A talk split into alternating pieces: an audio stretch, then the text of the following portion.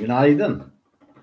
Bugün 6 Nisan Salı 2021 6 04 2021 ee, Şimdi günün başlığı öncelikle enflasyonun ne olduğunu bir kısaca bakımdan zaten sadece sonuçlarını görüyor Türk halkı. Yani pahalılık, fiyat pahalılığı sebep o değil ama. Ama halka öyle sunulur. Sebep oymuş gibi sunulur.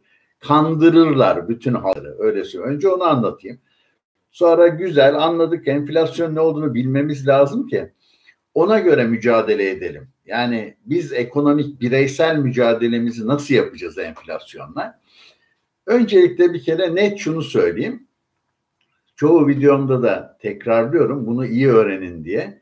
Faiz enflasyonun sebebi değildir enflasyon faizin e, sebebi değildir.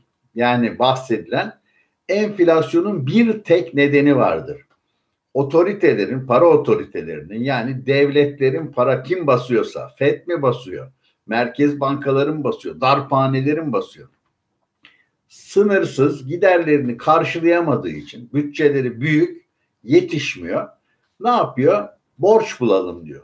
Borç da yetmiyor bas o zaman diyor. Bas paraları diyor. Hanım diyor bas diyor. Kaç sıfır istersin bey diyor. Sen yap diyor. Bol sıfır yap diyor. Ha sonra halk tabi bu sefer birbirini suçlamaya başlıyor. Ya sen niye yumurtanın fiyatını arttırdın? Süt niye arttı? Yemler niye artıyor? E, suçlular aramaya başlıyor. İşte bu galericiler, araba galerileri, müteahhitler şişirdi balonu. Oyunu başlatan hiçbiri değil. Bu adamlar iki sene, üç sene önce çok namuslu, tertipli insanlardı. Bu sene mi karar verdiler hepsi zam yapmaya bir arada? Arabaları 300-400 bin, evleri işte iki katı. Oyunu başlatan karşılıksız para basandır. Ve size hep cambaza bak diye o insanları gösterir. O insanlar mağdurdur enflasyondan. Sebebi falan değildir. Herkes mağdurdur toplumda yaşayan. Ha, sebep şöyle olabilirler.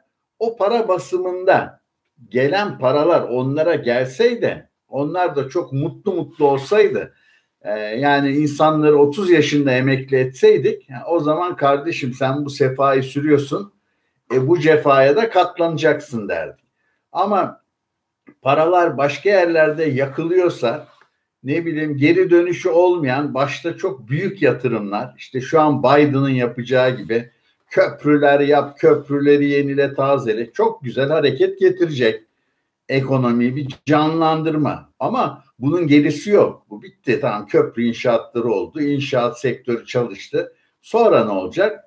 O sektörlerden fayda yok. Bu arada devamlı akar kurmanız lazım. Yani sizin benim öğrettiğim para kazanma sistemi de o.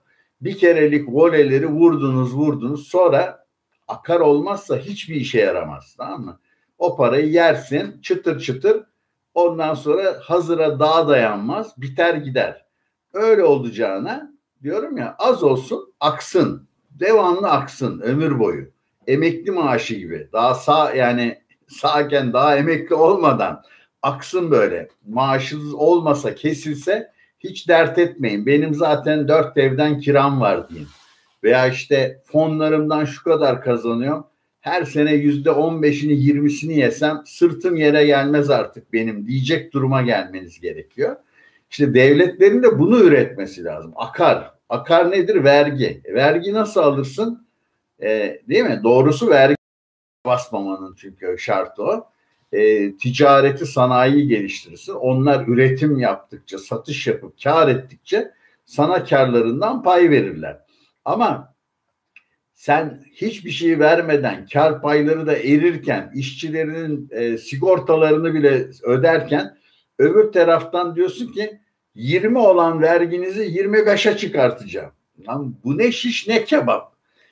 Hem adama destek oluyorsun. Gel senin işçilerin işsizlik paralarını ben vereceğim. Sana yüklenmeyeceğim.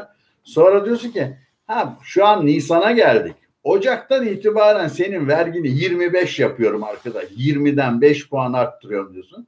Yani tutarsızlık diz boyu falan değil. Böyle buralara falan gelmiş vaziyette. O iş yönetiliyor öyle söyleyeyim.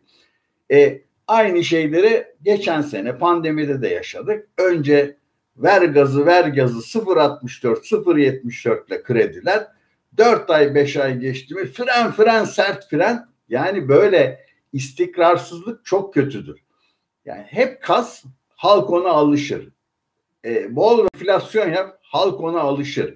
Ama bir fren bir stop bir dur işte daha geçen 3 aydır şu an neyin acısını çekiyoruz? Dünyadaki ilk 10, 16, 17 ülkenin içindeyiz enflasyonda. Yani var e, çok böyle büyük ülkelerin önündeyiz. Haiti, Tahiti, Nijerya falan gibi. Yani e, bu neden oluyor? Yanlış e, ekonomi politikaları, yanlış hazırlıklar yapmak, acele etmek, çabuk çabuk bir şeyler yapayım gözüksün. Sonra akar yok, akar yok, kokar var sadece. Şimdi şu anda da e, hızlı değişimin sonucu çok büyük sorunlarla baş başayız. Transilvanya'dan bahsetmiyorum. Türkiye'den bahsediyorum bugün. Yüzde on dokuz faiz yetmiyor, kesmiyor. Para gelmiyor yurt dışından. Döviz yok. Artı enflasyon hala dün çıktı işte rakamlar. Toptan eşya yüzde otuz bire çıkmış. Hiper enflasyon değildir. Yani işi abartmak istersem hiper enflasyon derim. Hiper enflasyon ayda yüzde yüzün üstüne çıkan enflasyon. Ya öyle bir şey var mı? Var bunu engellemeyip böyle çok devam edersen sonu işte o benim size gösterdiğim e, neydi 10 trilyon dolarla işte bir sepet yumurta alıyorsun. Oraya gidiyor sonu. Bir anda kopar gider. Kopar gider. Yani böyle 30'da falan ucunu bir kaçırdı mı direkt 70. Orayı bir kaçırdı mı yüzde 120. Yani öyle sonu yok. Çünkü kendi kendini besliyor halk da hoşuna gidiyor. Ya diyor geçen ay araba aldım 30 bin liraya bu ay oldu 40 bin lira diyor. Yani mutlu bile olanlar oluyor tamam mı? Maaşlarına yılda dört kere zam veriyorsun basıp veriyorsun ama o tabii hala farkında değil şey. Ya ne güzel sık sık zam alıyoruz. Her ay zam verelim maaşlara. Ama hep gerisinde. Enflasyonun gerisinde. Her verdiğin o e, zam zaten daha fazla enflasyona sebep oluyor. Niye? Vergi üretemiyorsun. Sadece para basıyorsun. Şimdi hiper enflasyon da ayrı bir konu. Şu anda biz patikanın son sonlarındayız size öyle söyleyeyim. Yani o kadar gıdım kaldı. Ee, bugün deseler ki bana sensin bugünden itibaren döviz yok. Tek seçenek var arkadaşlar. Meşhur organizasyona el açmak. Tamam Bitti o kadar yani. Ha, bunu de söylersin söylemezsin. Ben ekonomistim. Durumu açıklıyorum size. Neden? Çünkü oraya oradan kredi aldığın zaman el açarak diyelim e, bütün dünya diyor ki ha diyor artık diyor buna kefil var diyor. Hemen bakın yarın söylüyorum size bizim buradaki yatırımcılar için çok kötü. Şu an 8 lira 10 15 20 kuruş olan neyse 40 50 kuruşa kadar gitti dolar yarın sabah 7 liranın altına düşer. Yeter ki anlaşma imzalı. Ha kontrol tabii artık organizasyona geçiyor kasanın başına oturuyor. Diyorlar ki ben işte dere yapacağım diyor. Yok kardeşim diyor. Kaldı o iş diyor. Ben e, hastane yapacağım diyor. İdare et bunlarla diyor. Senin öyle bir halin yok diyor. E, o yüzden de ister mi hiçbir siyasetçi yani orayı? Yoksa çok güzel. Cillop halk için muhteşem. Anında geri gelir her şey. Ondan sonra gel, geldirmezler. Çünkü e, yani sıkı paratika sıkar. Lafta çok sıkıyız. Yani sıka sıka enflasyon 31 oldu. Sıka sıka sıkılaştıra sıkılaştıra her gelen Şahin sıkılaştırdı maşallah. Sıkılaştıra sıkılaştıra dolar oldu 8,5 lira. Enflasyon oldu 31. Tamam, çok sıkı. Sadece sıkı sıkı atılıyor. İşin özeti bu. Bir şeyin sıkıldığı falan yok. Yani diş macunu gibi sıkılan belli kimin sıkıldığı. Şimdi güzel tespitleri yaptık. 10 dakikamız bununla geçti. Para basıldığı için para basılması durmadığı sürece karşılıksız para, giderler gelirleri karşılamadığı sürece bir aile gibi düşünün çok basit. Masraflarını, e, maaşı karşılamıyor. E iki şık var. Ya maaşına göre yaşayacak ya az bir borç alacak işte ihtiyaç kredisi geçiştirebilecek kadar o sıkıntıları. Ha onu yapamıyorsa o zaman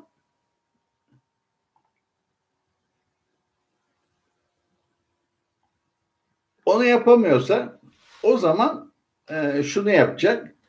E, işi paraya büyütecek. Paraya büyütünce e, işi e, ne yapacak? Para basacak. Para basamayacağına göre evde, ev halkı ne yapacak? Daha çok borçlanacak. Ha, daha sağlam yöntem şu, evden fedakarlık edecek. Diyecek ki biz yet, yetiremiyoruz bu parayı, pa maaş da yetmiyor. Masrafları da kıstık, onu da işte bu kadar becerebiliyoruz. Elektriği az yakıyoruz, suyu az harcıyoruz. İşte e, dışarıda gezmeyi, sinemayı, minamayı falan bıraktık hafta sonu gezilerini. Diyor ki varsa arabayı satalım diyor. Ondan idare edin. En sağlıklısı odur. Arabayı satmaktır. Ama arabayı satıp sonra gidip Fransa seyahatine çıkarsan yani iyi halt etmiş olursun. Öyle söyleyeyim. Ondan 10 ay, 20 ay idare, 30 ay neyse 3 sene idare etmek için sattın sen arabayı. Yoksa arabayı satıp gidip evin ortasına yüzme havuzu yaptırırsan yani hiçbir anlamı olmuyor. Ee, böyle durumlar var çünkü yani gerçek hayatta bu yaşanıyor. Şimdi dolayısıyla evde de bu iş kişi kısacak. Önce evde varsa imkanları satacak. ilave çalışma imkanları araştıracak. O da olmuyorsa satacak. Kredi en son alacak. Ha, bu koşullarda 5 sene sonra çıkabileceği en sağlıklı durumda o krizden çıkabilir bir aile halkı. E, ne diyeyim ev halkı. Ha, ama onun dışında yani bir çıkar zaten ne ev kalmış ne araba kalmış yani bir tek arabayı satsa kurtaracakken her şeyi artık kaybetmiş olur. Vaktinde sıkmadığı için kemerlerini, sıkamadığı için, lüksten vazgeçemediği için. Durum bu. Şimdi güzel enflasyon bunun için devletler evden bir farkı var. Onların matbaaları var. Böyle matbaa bile gerekmiyor artık dijital anlattım size. Ver sıfırı ver sıfırı diyor. O falan yürüyor. O, o şekilde de belli bir süre idare ediyor. Ama yerli para basabiliyor. Yabancı basamadığı için döviz kalmıyor. Döviz bitiyor. E ya ver döviz bende TL var diyor. Senin parada çok sıfır var kardeşim diyor. Ben o paraya diyor itibar etmem diyor. Sen bana döviz getir döviz ya da mal ver diyor. Emtia ver karşılığı olsun diyor. Öyle senin e, senedin e, senet de her ülkenin parası borç senedidir. Yani elinize aldığınız 100 lira 200 lira üzerinde imzalar var ya o borç senedi. Merkez Bankası diyor ki kim ödemezse ödemesin ben öderim bu 200 liradır diyor. Yani borç senedi. Tahvil var o vadeli borç senedi. Devletler tahvil basıp borçlanıyor. Üzerinde tarihi var işte. 3 sene vadeli, 5 sene vadeli, 1 yıl vadeli. Onlar da borç senedi. Yani devletlerin vergi toplama dışında başka hiçbir geliri yok. Ya da işte arsa arazi satarlar. E, şunu bunu. Varsa kamunun geçmiş e, birikimleri onları satarlar. Onlar da işte evin şamdanları gibi bir süre idare eder. Sonra pişş, biter. Onun için önemli olan enflasyonu bitirmek isteyen giderleri kısacak. Aynı aile halkı gibi. Öyle varsa satılabilecek şeyleri satacak. Sağa sola böyle yüzme havuzu yaptırmayacak. Onları güzelce şeye koyacak. E, üretime çevirecek. Vergi getirecek. Yani akar getirecek yatırımlara çevirecek. Çip fabrikalarını kuracak. Kendi yapmayacak. Kendi beceremiyor. Zaten becerebilse o duruma düşmezdi. Parasını fonlarda işletecek. Yani profesyonellere işlettirecek. Devletin profesyonelleri kimdir? Özel sektördür. Bürokratlar ticaretten falan hiç anlamaz. Yani bugün dünyada en iyi devlet en küçük vergi alan devlettir. Tamam mı? En azıyla yani eğitim yapacaksın. E, işte silahlı kuvvetler, yani Amerika'da polis bile özel öyle söyleyeyim. Belediyelerin polisi var bizdeki zabıta gibi. Ee, o ulusal muhafızlar dedikleri grup federal yani. Onun dışında federal hükümet küçücük, küçücük, minicik tamam mı? Ha, öyle mesela bankalar, FED diyorsun. FED Merkez Bankası falan değil. FED Bankalar Birliği'nin başı. Onların seçtiği. Bizdeki gibi öyle e, direkt e, şey ataması yok. Yani içlerinden atıyor. Diyor ki sen bunlardan seç diyor. Bankacılar hakim. Şimdi bunu neden anlatıyorum? Akşam izliyorum. Dün e, tatil bitti Amerika'da biliyorsunuz. Tatil bittiği anda dedi ki Amerikan bankaları büyük 3-4 tane böyle tetik bankası vardır Amerika'nın. Onlar böyle hükümet adına konuşurlar. Ama hükümetin kendi bankaları yok bizdeki gibi. Kamu bankası yasak. Yani yok öyle bir şey. Yani dünyanın en tehlikeli şeyi kamu bankası. Çünkü oradan işte böyle dağıtırsın, dağıtırsın, dağıtırsın, e, dipsiz delik, kazan. Hani IMF gelse ilk yapacağı işlerden biri geçmişte dönen derhal bütün kamu bankalarını kapatacaksın diyor. Tamam mı? Bir, madde bir. Onun için çünkü orası şey hmm, yani gidiyor. Delik orası. O delik varken sen hiçbir zaman adam olamazsın. Kapatacaksın derken kapamayacaksın. Özel sektöre devredeceksin. Adamlar adam gibi işletecek. Kredi verilebilir adama kredi verecek. Verilmeze vermeyecek. Kimse siyasi bilmem neyle ya sen benim yeğene de işte bir şey yap falan yok öyle. Yani adam bakacak ödeyebilecek adam mı iş yapacak adam mı ona göre verecek. Onun için en tehlikeli şeydi tam kamu bankaları öyle söyleyeyim size. Kamunun banka açması. Ha, devlet zaten her şeyin sahibi. Ayrıca sahibi olmasına gerek yok ki restoranların, devlet restoranları, e, işte ne bileyim e, onları zaten çok e, biz tam tersi özelleştiriyoruz. Eskiden sermaye yokmuş kurulurken Cumhuriyet. Devlet bunun için ön ayak olmuş. Sermayeler yoktu. İşte basma fabrikası, işte Nazilli, Manisa, Mensucat. Yani sermaye sağlamak için bittiği anda o karma ekonomi o günün koşulunda şart. Her gün birbirine aynı değil. Bugün şart değil. Bugün zaten özel sektör kredi buluyor. Bakın şu anda Türkiye'nin dış borçlarının yüzde yirmisi devletin dış borcu. Yüzde seksen gereken para, ödenecek para yani. Ee, bir yıl içinde ödenecek parayı kastediyorum. Yüzde sekseni özel sektörün bulması gereken e, döviz.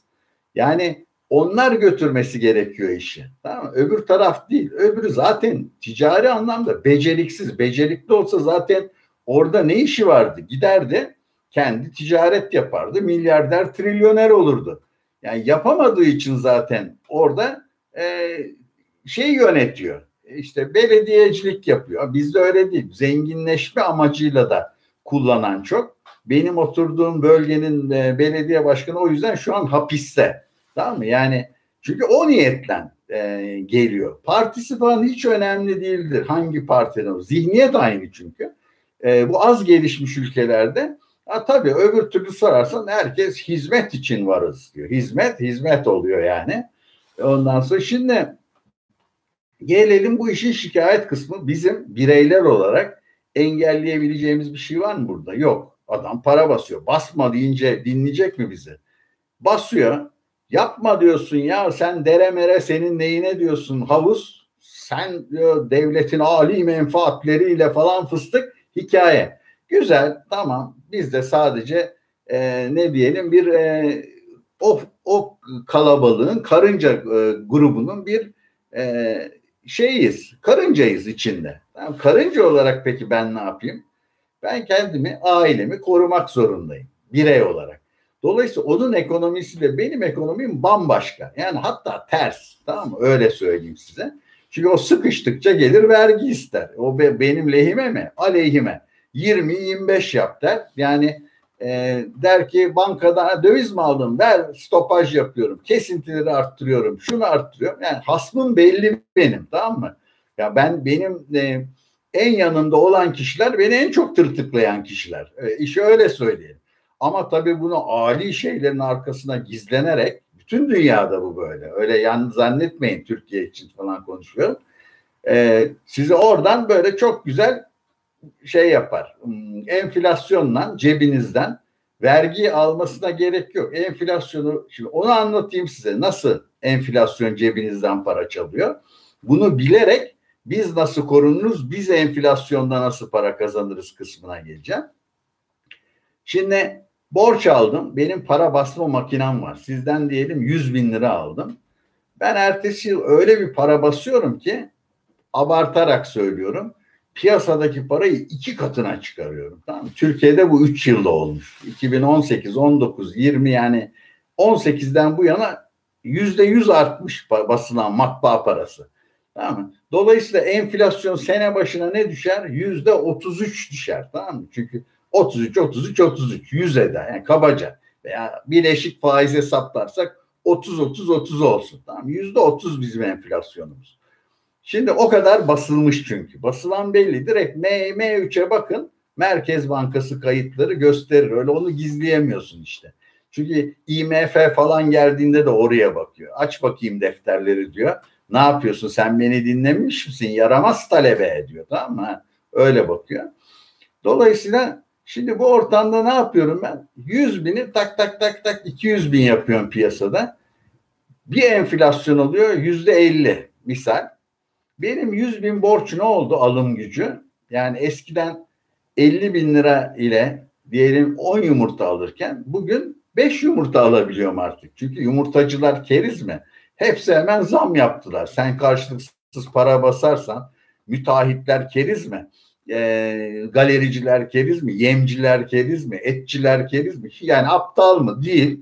Hepsi yani madem çok para bolluğu var ben de arttırıyorum fiyatı diyor. Bu Amerika'da da oluyor.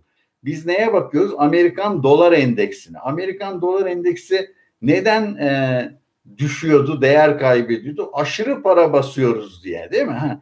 O zaman ne oluyordu? Değeri düşünce Amerikan dolarının çelik fiyatları, altın, gümüş, demir, bakır hepsi değerleniyordu. Şimdi dün gece Amerika'daki tetikçi bankalar dediler ki biz doları shortlamayı e, vazgeçtik. Yani biz doları eskiden düşeceğe oynuyorduk. Çok para basıyor. Şimdi tersine doları e, değerleneceğe oynuyoruz diyor. Değerleneceğe oynuyoruz deyince yani faizler artacak. Enflasyon artacak Amerika'da da. Aynı hikaye fark etmiyor ülkeler. Ölçüsü değişiyor. Yani e, birinde kazanla öbüründe kepçeyle. O kadar. Aynı hikaye. Şimdi bu da tabii aslında yapabilecekleri meçhul ama halkı yönlendiriyorlar. Bakın sadece dünkü o konuşmayla Amerikan 10 yıllıkları 1.68'e geriledi 70'lerden. Çünkü tetikçi onlar. Yani hizmetli, görevli. Ee, Türkiye'de de aynı şeyleri önceden rapor yazıp söylemiyorlar mıydı? Türkiye'nin hiç sorunu yok. Hemen kesecek. Yani e, lan bakıyorsun biz neymişiz? Niye borç alıyoruz ki bunlardan bu kadar zenginsek falan diyorduk yani. Tamam Çünkü adamın derdi o değil ki sana döviz kakalamak yüksek faizden. Seni kurtarmak falan değil. Dolayısıyla orada da yaptıkları şu an Amerikalı bir yatırımcıyı manipüle etmeye çalışıyor bankalar. Diyor ki yok yok diyor artık dolar düşmeyecek diyor. O dolar düşük emtialar fiyatlanmayacak diyor. Çıkın oradan diyor. Boş verin orayı diyor. Artık diyor dolar değerlenecek bütün emtialar düşecek deyip akıllarınca piyasayı kandırıp enflasyonu düşürtmeye çalışıyorlar. Şimdi dün bize işte gelen 6.4 milyar dolar yani gelme ihtimali olan diyeyim. Yarın ne diyor şeye Avrupa Birliği'ne sen bas ver benimki çakılmasın diyor. A, ayıp ettin abla diyor lafı mı olur diyor ben basarım SDR diye basar veririm diyor. Sonuç ne ortalık paraya boğulduktan sonra ha dolar boğulmuş ha TL boğulmuş tamam mı? Enflasyon gelir sonunda gelecek öyle değil büyük gelecek diyorduk zaten geldi işte. Daha ne gelsin yani yüzde otuz ne demek? Ee, zaten otuz oradan gidiyor. E, 30 40 da vergi alıyorsun. Kalıyor sana yüzde on işte net kazandığından. Tamam O oradan öyle takır takır gidiyor. Şimdi o zaman gelelim son 7 dakikayı iyi değerlendirelim. Ne yapacak yatırımcı? Küçük yatırımcı ne yapacak? Her şeyin sonucuna katlanan.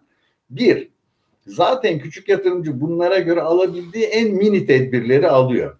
Ee, sağlam mallarda kalıyor. Az harcamasını kısıyor, yatırıma dönüyor. Yani bağrına taş basıyor, e, parasını altına koyuyor. Yani o da bilmez mi parasına şöyle gidip güzel yemekler yesin, e, getirtsin eve. Yani madem ismi lazım değil hastalığı var.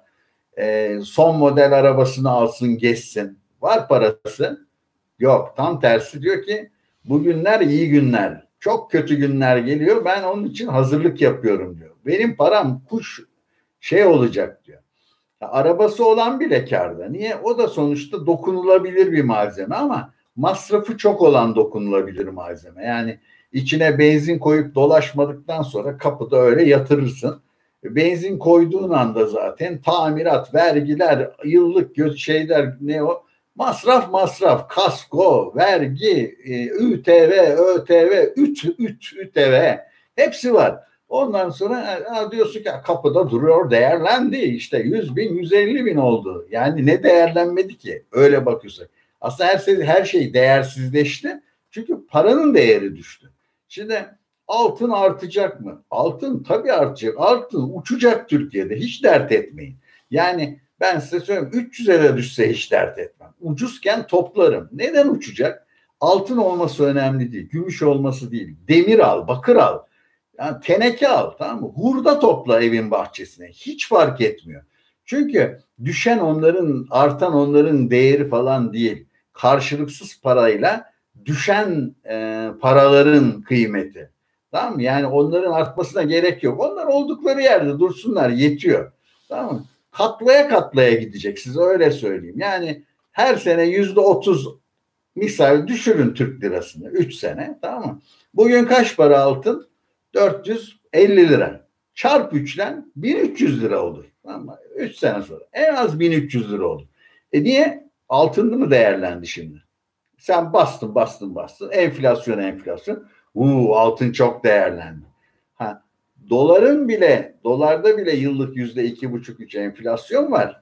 Dolayısıyla senin hakikaten kazandım demen için yani korundum demek değil daha da kazandım demen için bir de onun üzerine de altının ayrıca diyelim yokluktan dolayı daha da bir değer alması gerekiyor. Yani 1200 1300 değil 3000 lira neyse 2000 lira olması gerekiyor. 1500 olsun. Yani enflasyonun da üstünde getirirse o zaman gerçek anlamda kazanmış olursun. Türkiye'de de ev alırken bir evin değeri yüzde 20, 20 işte arttıysa geçen yıllarda zaten hiç para kazanmadınız demektir. Sadece paranızı korudunuz demektir. Aldım 20 20 20 arttı. Ha, maaşlar yüzde 10 10 arttı. Onlara göre zenginsin. Ama paran gitti, eridi. Ee, onun için e, bekliyorsun günün birinde bu revanşını alacak nasılsa. Ben sağlam mal, mallardayım, arsadayım, betondayım, demirdeyim, PVC penceredeyim değil mi? Lavabolar falan var. Bir de akar geliri var, kirası var. Şimdi korunma tedbirleri dediğim gibi altın. Bunlar kar etmek değil bakın erimeyi engellemek için. Altın, gümüş, bakır, hurda, murda ne bulursanız tamam mı? Bunlar da ama aman yani kağıda yatırım yapmayın da kağıt hurdasına yatırım yapın size öyle söyleyeyim. Şimdi gelelim şey kısmına. Bunlar bire bir koruyor. Yani bire bir şu yani ben diyelim ki e, 450 liram var. Bir gram altın alıyorum 450 liraya. O da 450 lira. Enflasyon yüzde 10 oldu, 20 oldu. Ne korudu beni? Diyelim ki altın 600 lira oldu. Benim param da 600 lira oldu. Yani enflasyona karşı beni korudu. İlavesi yok. Şimdi devletler kasten enflasyon yaparlar. Çünkü borçları eriyor. Demin anlattığım o işte 200 lirayı 100 lira alım gücünü 10 yumurtadan 5 yumurtaya düşürdü borcunu o da. Borcu düştü. Bastığı paralar alım gücü düştüğü için onun da borcu düşmüş oluyor. Rakam aynı. Ama ödemesi kolay. Yani asgari ücret 3 bin lirayken 50 bin lira borçla asgari ücret 30 bin lira olduğunda aynı olur mu? Hiç. Onu çıtır çıtır yersin şey gibi, çekirdek gibi. Şimdi onların da tak diyor. Ki ben diyor borçları buradan basarım. Oradan sonra enflasyon oldu mu oradan zaten geri alırım. Bastığım şeyleri vergisini halktan alırım. Halk e, o şekilde görmez de anlamaz da gizli vergi. Yani direkt dese ki KDV 18'den 23'e çıkarıyor mu kıyamet kopacak. Hiç ya boş ver e, hiç uyandırma şunları. Sen bas parayı geç kardeşim diyorlar hepsi. Ondan sonra şimdi burada yapılacak peki daha güçlü nasıl korunurum? Daha güçlü endüstri, sanayi firmalara başarılı olabilecek enflasyondan çıkışta. E, kimler başarılı olabilir? E, krediyi başarılı kullanabilen firmalar olabilir. Yani seçici olacaksın orada. Onu siz bilemezsiniz tek tek hangi tip sektörlere yatırım. Siz sektör ancak söylersiniz. Her sektöründe başarılısı var, başarısızı var. Mesela altın madeni sektörüne yatırım yaparsan hem altına endeksli hem üretimden kazanıyor. Değil mi? Kar da ediyor. Altını altın fiyatına satmıyor ki altın madenleri. Onun için mesela Amerika'da millet altın madenlerine ortak olur. Yani altın alacağına. E peki bunun dışında bunun dışında kredili konut alanlar tabii bunu bir sene önce yapmış olsalar multi ihya olurlardı. Multi drive olurdu.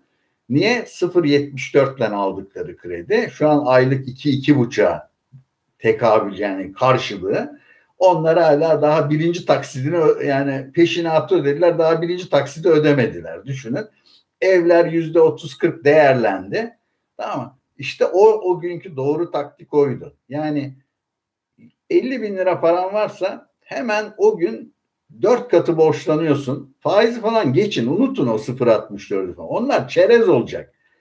Onu zaten söyleyeyim size 10 sene bu faizle bile kredi alın. 1.40'ların üzerinde.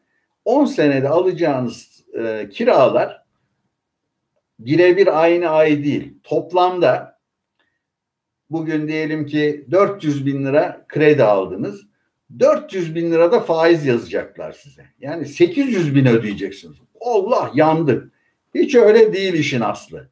Sen aylık ödemeleri yapabiliyorsan kiracının da katkısıyla 400 bine 400 bini daha ödemeden 5. 6. sene öyle bir eriyecek ki o senin 800 bin borç. Tamam mı? 400'de ama 800.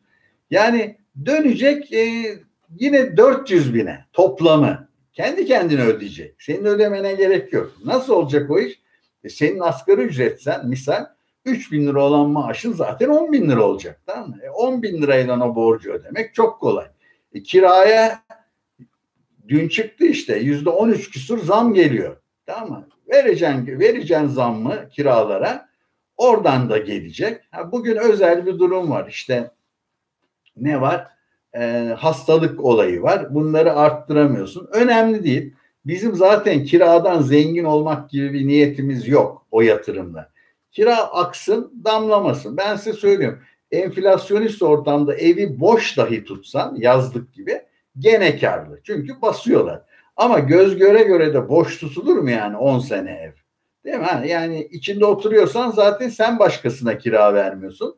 O zaten daha da güzel. Niye? E, kiracı işte aradım ödedi ödemedi şu bu. Onu da sağlama bağlamanın yolları var da. E, bunlarla uğraşmayayım diyorsan sen oturacaksan zaten anında yap yani. Hiç e, şikayet yok. Direkt düşüyorsun giderinden. Sonuçta ödeyeceğin bütün kiralar ödeyeceğin bütün faizleri karşılıyor 10 senede. 120 aylık bir kredide. Tamam rahat rahat karşılıyor.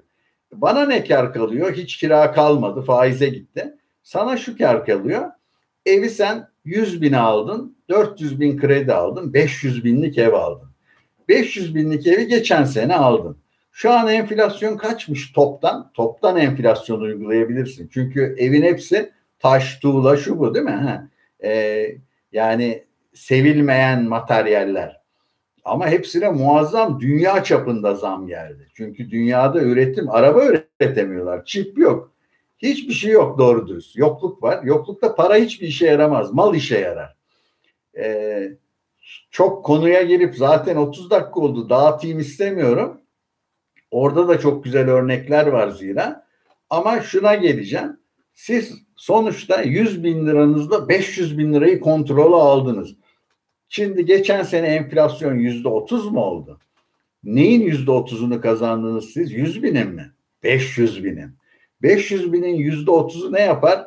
150 bin lira kardasınız. Ya sen kaç lira koyduydun ki zaten peşinat? 100 bin, yüzde 150 kazandın enflasyonda. Tamam bak faizleri diyorum kiracı ödüyor zaten. Onu hiç dert etme. İkinci sene bir yüzde otuz daha mı enflasyon oldu? Allah cillop keşke yüz olsaydı. Tamam mı? Borçlu olan aynı devletin pozisyonuna geçer. Yani onlar gibi çok borçlu vadeli sabit faizli ama bakın. Asla şey değil değişken faizli borca girmeyin. Yani bana bugün ihtiyaç kredisi de verseler 10 yıl vadeli artmayacak. Neden vermiyorlar? 36 aya düşürdüler. Yani yoksa o da çok karlıydı. O gün gidip ondan e, gümüş alsaydım zaten kredinin faizlerini falan değil iki katına çıkarmıştım paramı. Size öyle söyleyeyim. Yapmadım da diyemem bu arada. E, şimdi çünkü gidişat belli. Yani şimdi gelecek sene bir şey düzelecek mi? İmkan yok. Niye düzelsin? Yani bütün sektörler kapalı. Tamam mı? Yaz gitti bitti zaten. Şu anda Avrupa birincisi, dünya ikincisiyiz şeyde. Ee, Türkiye olarak konuşuyorum. Transilvanya orası cillop, güzel bir ülke. Dünya ikincisi, Avrupa birincisi. Tamam mı? Bu kadar vahim olan ismi lazım değildir hastalığının ülkenin zaten yazımazı kalmamış demektir. Yani Nisan zaten ne kaldı ki? Onun için siz silin atın bir 2021'i. 2020 çok kötü yıl oldu dediniz ya. 2021 daha da kötü bir yıl olacak. Öyle söyleyeyim. Oluyor zaten. Yani daha ne olsun? Yüzde otuz bir toptan enflasyon olmuş. Daha ne olsun yani? Gökten gök taşı mı düşsün? Ondan sonra ha, tedbirini sen alacaksın. Başkası seni koruyamaz. Sen kendi kendini koruyacaksın. Maddi güçlerini. İşte onu da korumanın yöntemini size anlatıyorum. 36 dakika ondan çene dövüyorum. Şimdi dolayısıyla bunları yapabildiğiniz kadar başarılı çıkarsınız bundan. 2023 mi olur, 2024 mi olur? Başka türlü bu işin içinden icra memurları gelmeden çıkamazsınız. Ben bu kadar net söylüyorum size. Onun için şunu satsam mı, bunu alsam mı? Ha, varlıklarınızın hepsi bir mala bağlı kağıtlar ayrı. Ama borç senetleri değil yani. Onlar bir şey değil. Öbür mala bağlı olacak. Fabrikalara bağlı olan hisse senetleri. Hiç sorun değil. Ondan sonra işte emtia kağıtları olsun, mala bağlı olsun, boş olmasın. İşte altındır, gümüştür, bakırdır anlattım. Bunlar sizi koruyacak ve kısacaksınız harcamaları. Buradan başka çıkış yok fertler için. Ee, dediğim gibi üstünü de almaya çalışacaksınız. Yere düşürüldünüz, size bir tekme attılar, düştünüz. Şimdi yerden bir de bir avuç bir şeyle kalkmanız lazım. Sadece yerden kalkmak yetmiyor değerini korumak sadece yerden kalkmak. Tamam Bir de yerden böyle bir iki avuç bir şeyle kalkmak daha önemli. Onun için e, bu yönde tedbirler alacaksın. Sabit yatırımlara dönecek.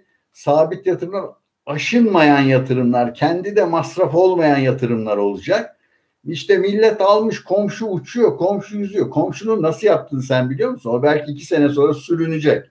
Sen kendine bak. Tamam Boş ver millet öyle yaptı şöyle yap sana faydası var mı? Başkasına eleştirmenin. Ben başkasını eleştirmiyorum. Size yaşadığınız ortamı anlatmak için sunuyorum. Sizin bu ortamda ne yapabileceğinizin de çözümünü öneriyorum. Tamam mı? Ortam bu. Bunu değiştiremezsiniz. Bu yani öyle yani din, siyasi, millet falan hiç fark etmiyor. Bu ortamdasın. Amerika'daysan Amerika'nın ekonomik ortamını yaşıyorsun. Yapabileceğin hiçbir şey yok. Var kendi finanslarını ona göre düzenlersin. Tamam mı? O senin gücünde. Onu kimse etkileyemez. Ee, bu yönde e, çalışmalar yapmamız gerekiyor. Umarım videonun kısaca amacını anlattım. Enflasyona kim neden olur, kim nasıl korunabilir, korunmak isterse.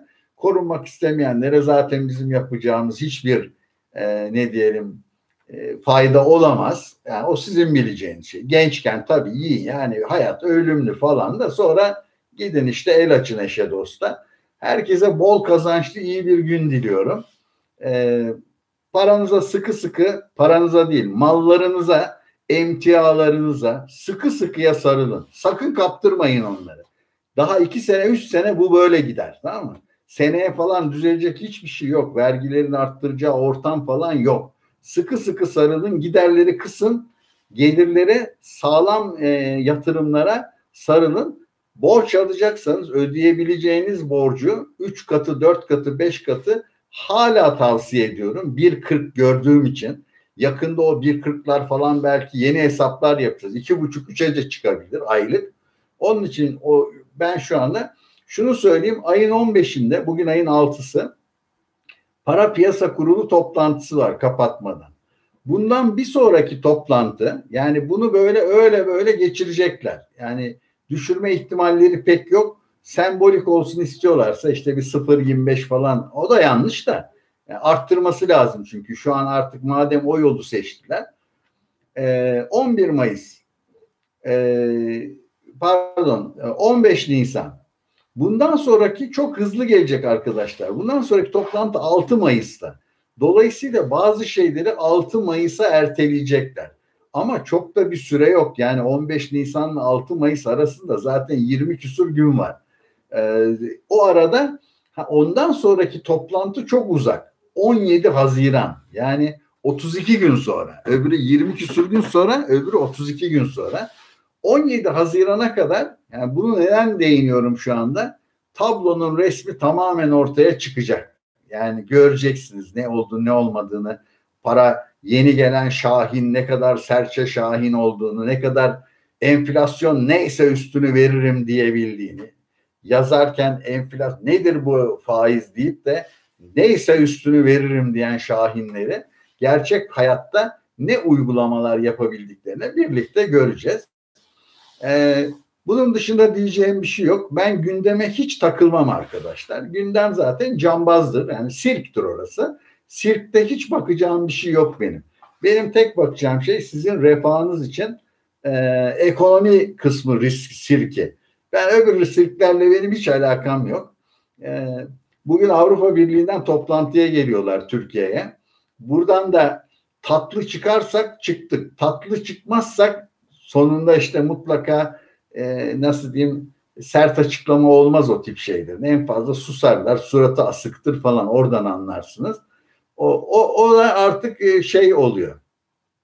E, ilişkilerin e, ne nereye gideceğini falan yani çok zor e, şeyde durumlar. Görüşmek üzere. Herkese kolay gelsin. E, bol kazançlar ve korumalar